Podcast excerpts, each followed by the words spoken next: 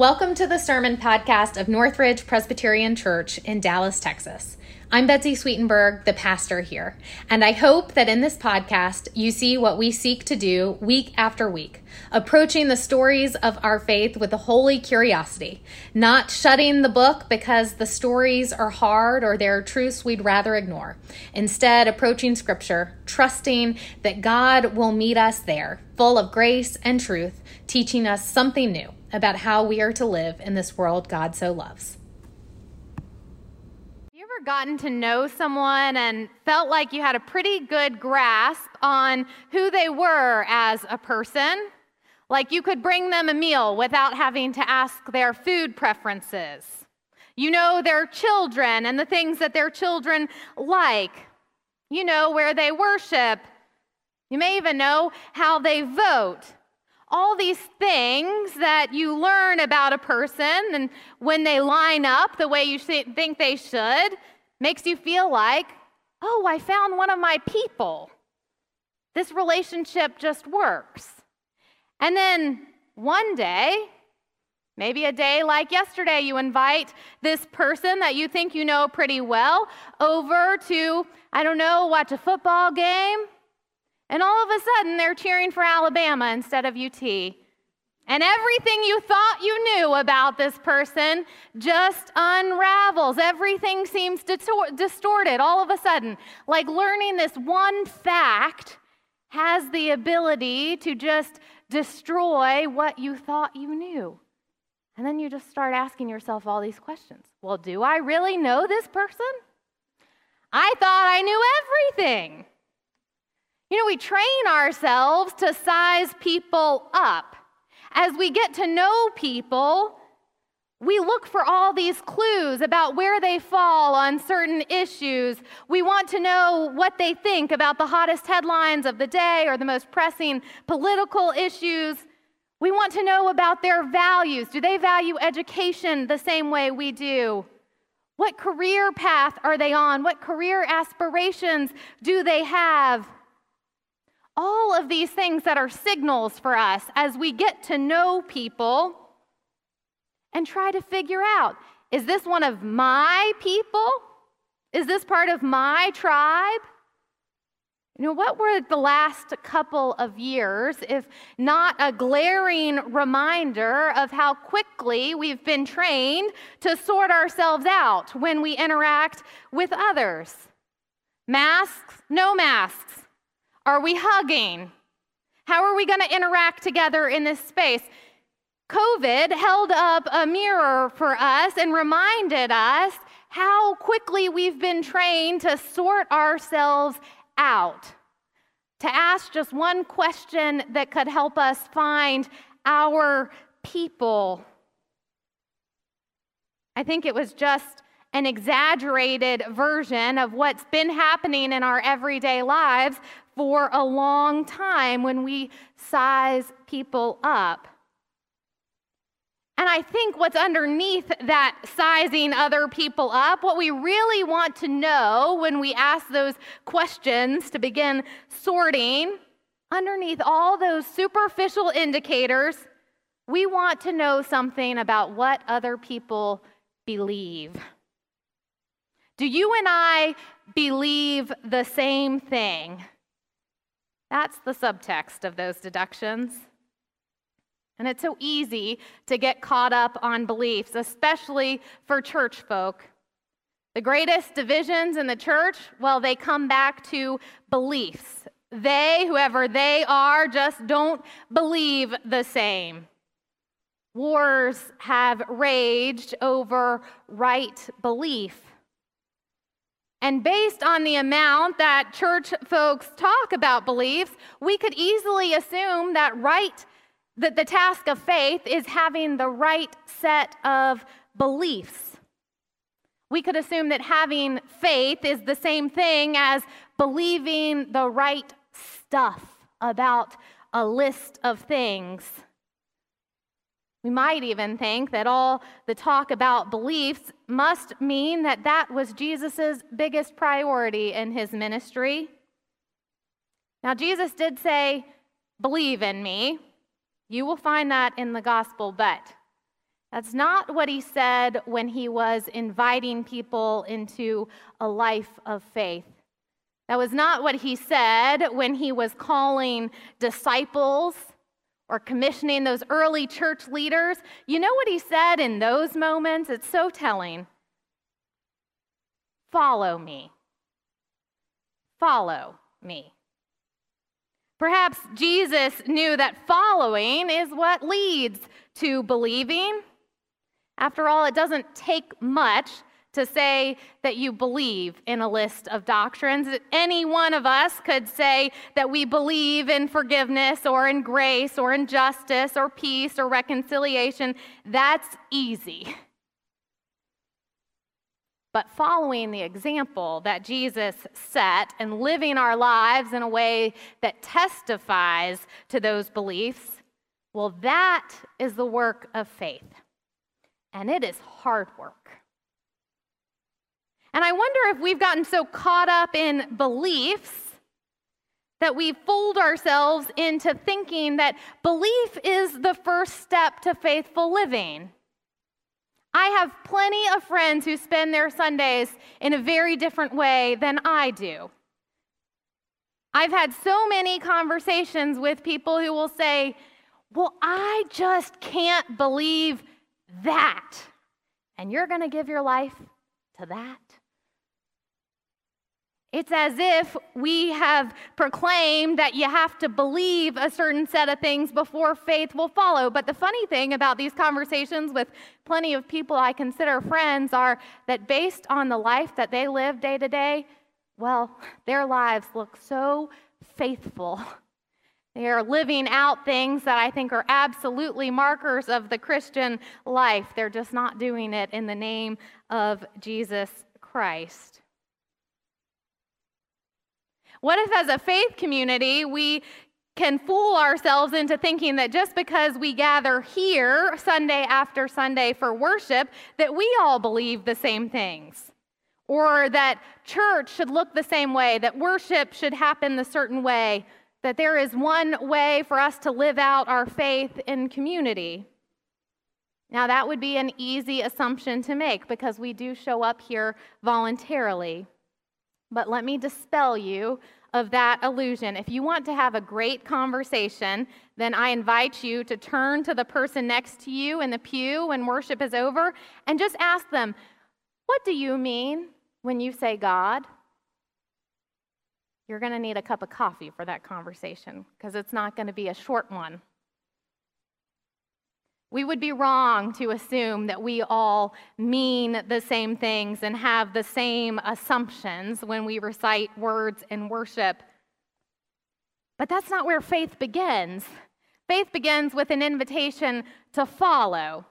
And so, for the next five weeks, we're going to talk about what it means to follow in the way of Jesus. And luckily, we have so many examples from Jesus himself from the disciples, from the first church goers, about what it means to follow in the way of Jesus, showing us that a life of faith has far more to do with how we live than our ability to stand up and recite certain beliefs on a dime.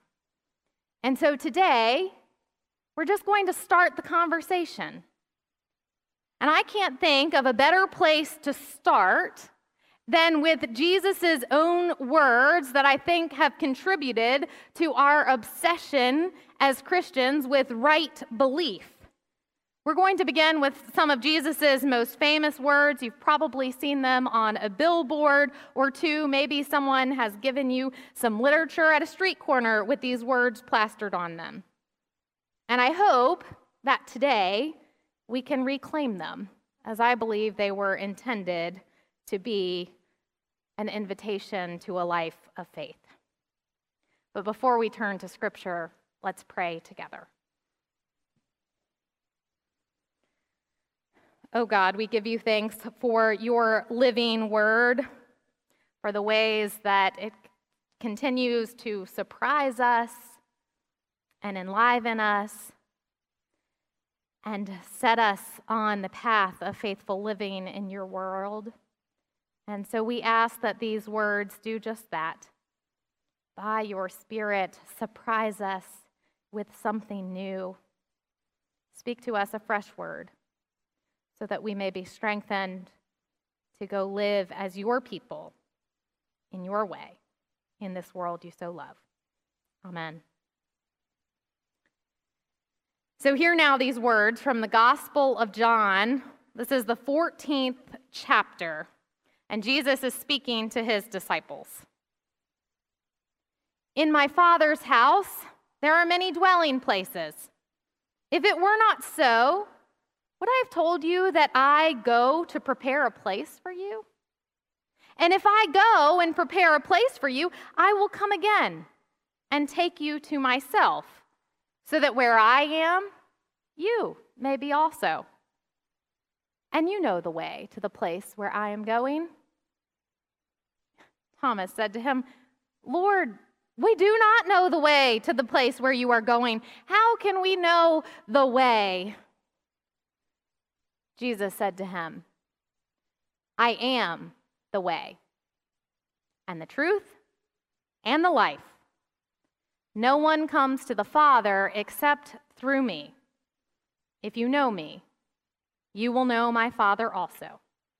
From now on, you do know him and have seen him. Friends, this is the word of the Lord. Thanks be to God. Endings have a way of clarifying things, don't they? Well, at least the good endings. There are endings that only create more questions, more confusion, more heartbreak. But think about the most satisfying endings to your favorite TV books, TV shows, or your favorite books. And aren't the most satisfying ones the ones that answer all those lingering questions you have, clearing up any plot confusion that have been, has been sprinkled throughout, clearing up the question you have about why that one character did that one thing that seemed so unnecessary and insignificant at the time? Good endings seem to put things in perspective, to clear up confusion. And the same could be said about the end of life with people we love. When I talk to people who've had a good death experience with a loved one, it's usually because there's been an ending that has clarified something for them. Death can have this beautiful way of opening up deep conversations with loved ones. Conversations about regrets, joys, accomplishments, hopes. Maybe you've been with a loved one at the end of their life, and maybe you've experienced one of those satisfying conversations. Maybe you know what it's like to have someone you love offer you some final instructions about how to live in their absence. Don't take yourself so seriously. Make sure you do more than work. Please call your grandmother to check in at least once a week. Because more often than not, when death is looming, there is this added pressure to say the most important things to those you love. You can never tie up all the loose ends that come with living, but there is this instinct to tie up as many loose ends as you can to give your loved ones the gift of those conversations. Now, the words we just read from Jesus weren't said from a hospice room, but this is one of those end of life conversations. This conversation comes at the end of Jesus' ministry and he's told his disciples that the end, well, his end is coming. And so naturally, they are distraught. They've heard his vague comments about returning to the Father, whatever that's supposed to mean. But as you imagine, they're nervous because they said yes to that invitation to follow him. They gave up everything. And this is their leader, their person who's been with them day after day, instructing them in the way that they should go. And so when Jesus is talking about leaving, this is like a child losing a parent. What are they to do when he's not there to instruct them? Can you imagine how scary that must have been for them? Now, when we read scripture, we have the, an advantage that the disciples didn't have, and that is this we know how the story ends. We have these words, and we have the advantage of knowing what Jesus said to his disciples in those final days.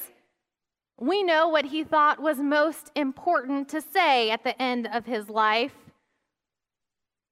And so we get to begin with the end in mind. The disciples didn't have that. You know, they didn't know a world where death didn't have the final word, the final word. And so when Jesus says I'm leaving, they think, well, he's leaving forever. They don't know if Jesus will really be raised from the dead as he said. So of course they're distraught. But we have the whole gospel, and we have all of the good news, and so we have the context of perspective. And so, what better way to say hello to a new year in our life together than with Jesus' words of goodbye? Because the most important things get said in moments of goodbye. And so, I think these words can clue us in on what is most important in our life together.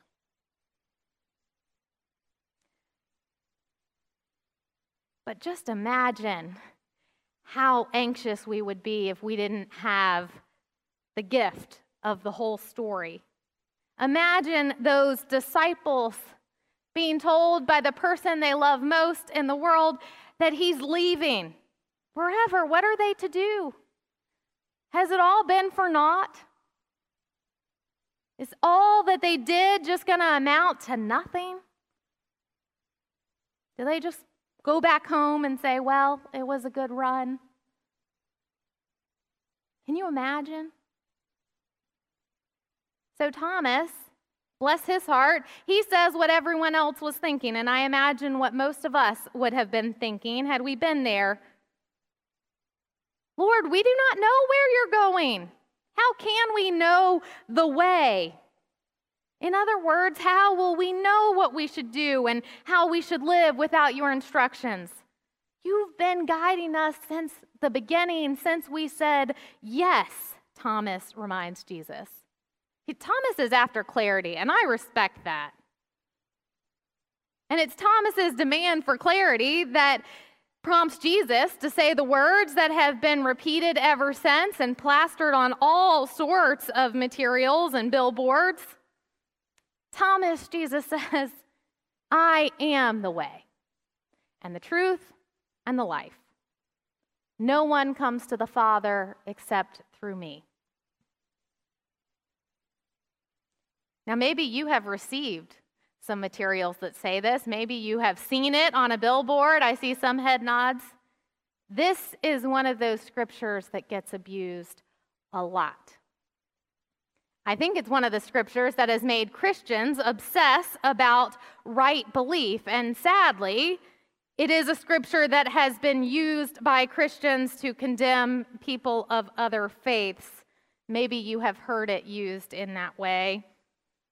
It's not lost on me that we are reading this scripture on the anniversary of 9 11, a devastating part of our nation's history, which also created an inordinate amount of violence towards religious minor- minorities.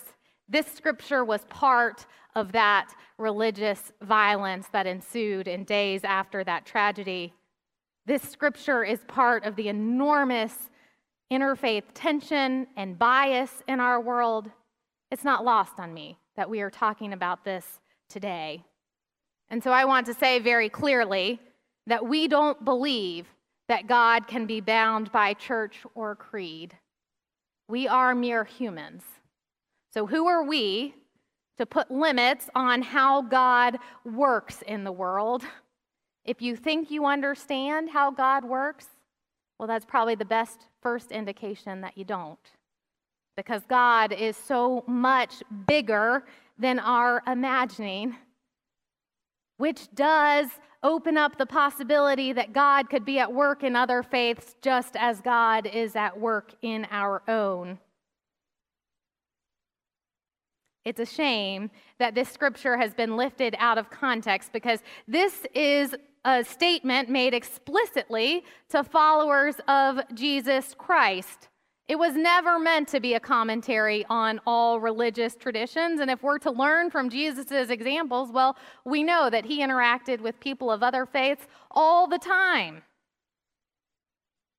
This is Jesus at the end of his life speaking to those closest to him. Just imagine a conversation with your closest family members in the hospital as someone is in their final days versus a public service announcement. Those things cannot be equated, they're just not the same. How can we know the way? Thomas asks. He wants a roadmap. And Jesus responds by saying, Here I am. I am the roadmap. If you want to know what a life of faith looks like, look at my life. I am the way. Live in the same way I do. It's us who have twisted these words into something about right belief. Because we get so fixated on that line no one comes to the Father except through me.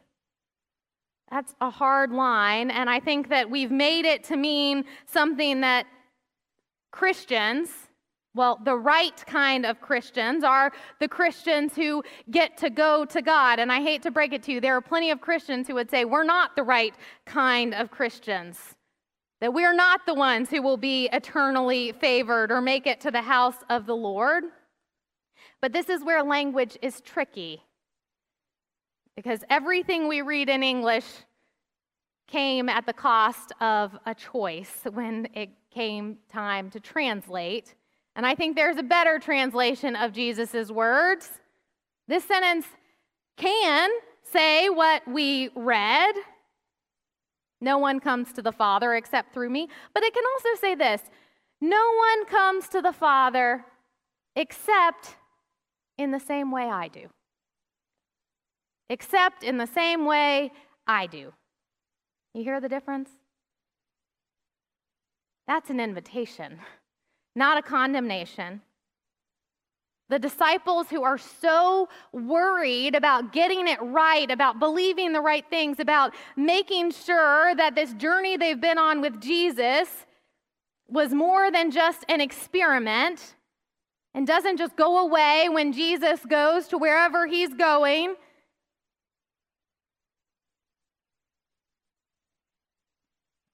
Jesus offers an invitation.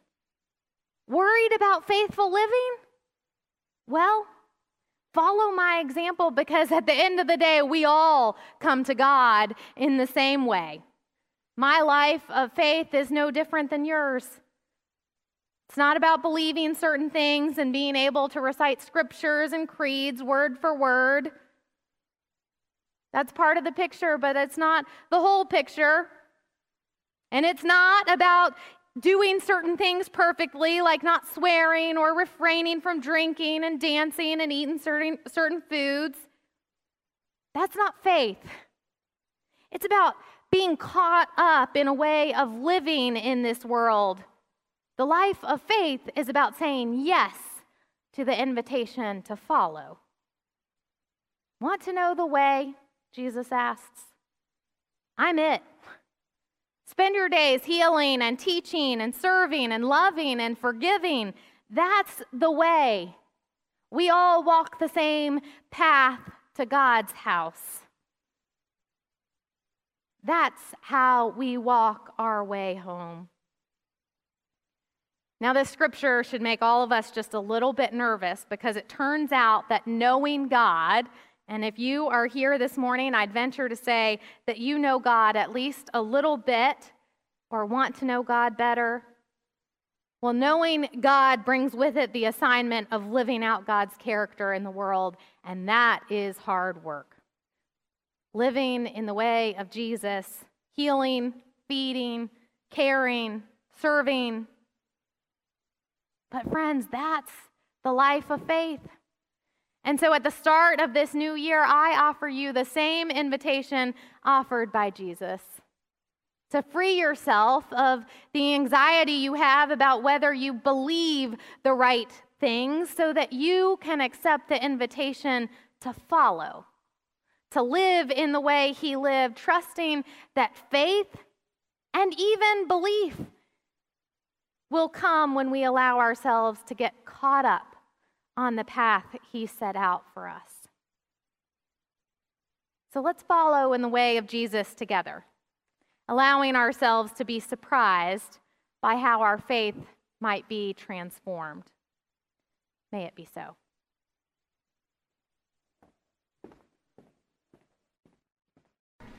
Go out into God's world in peace. Have courage. Hold on to what is good. Return to no one evil for evil. Strengthen the faint hearted. Support the weak. Help the suffering. Honor all persons. Love and serve the Lord, rejoicing in the power of the Holy Spirit. And as you go, may the grace of our Lord Jesus Christ, the love of God, and the power of the Spirit bless you and keep you this day and always, always. Amen.